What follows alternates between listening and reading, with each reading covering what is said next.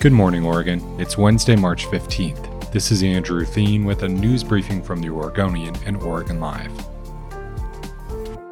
Kara Goucher, the former Nike Oregon Project runner and an Olympian, said that she was sexually assaulted by her former coach, the legendary marathoner Alberto Salazar.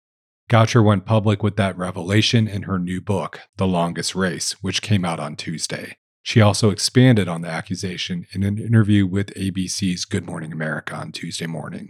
Salazar was banned from track and field for life due to the sexual assault allegations, but the athlete involved wasn't publicly known until this week. Goucher says that Salazar assaulted her twice during massages, once in Italy in 2006 and the second time in Portugal. Salazar categorically denied the allegations in a statement provided to ABC News. For more on this story, go to OregonLive.com slash track and field. A new report from the Oregon Secretary of State's office paints a familiar picture across the state.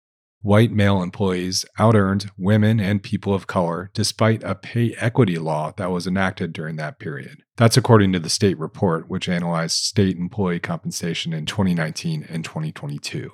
In 2017, Oregon passed a new pay equity law that applies to public and private workers, aiming to have employees be paid the same for the same work. According to the auditor who managed the report, women and people of color who work for the state tend to have less experience than men. The pay equity study released this week found that women working for the state of Oregon still earn a base pay of 83 cents on the dollar compared to men doing the same or similar work, that's the same as was the case back in 2015 before the pay equity became law. People of color working for the state earned 88 cents in base pay for every $1 paid to white male workers for the same or similar work in 2022. That's compared to the 91 cent rate for state employees of color in 2015.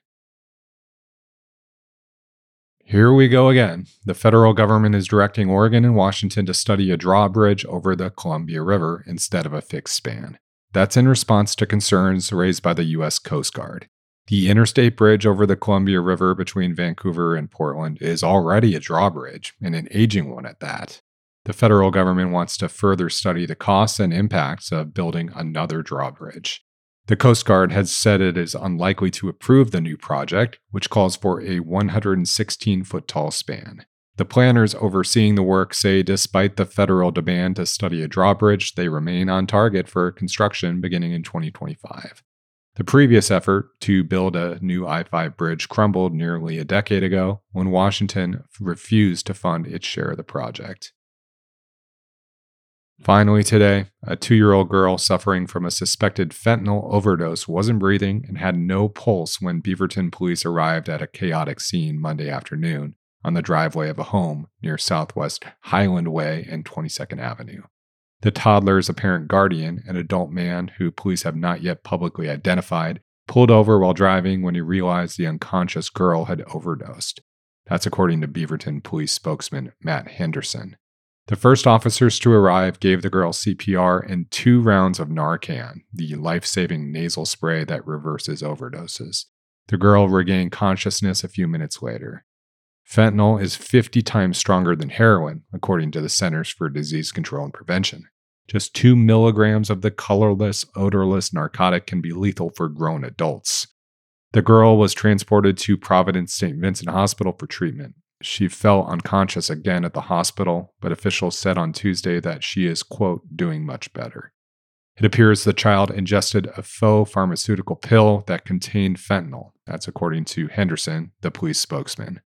The man who was driving her is not in custody, but an investigation is ongoing and criminal charges are expected.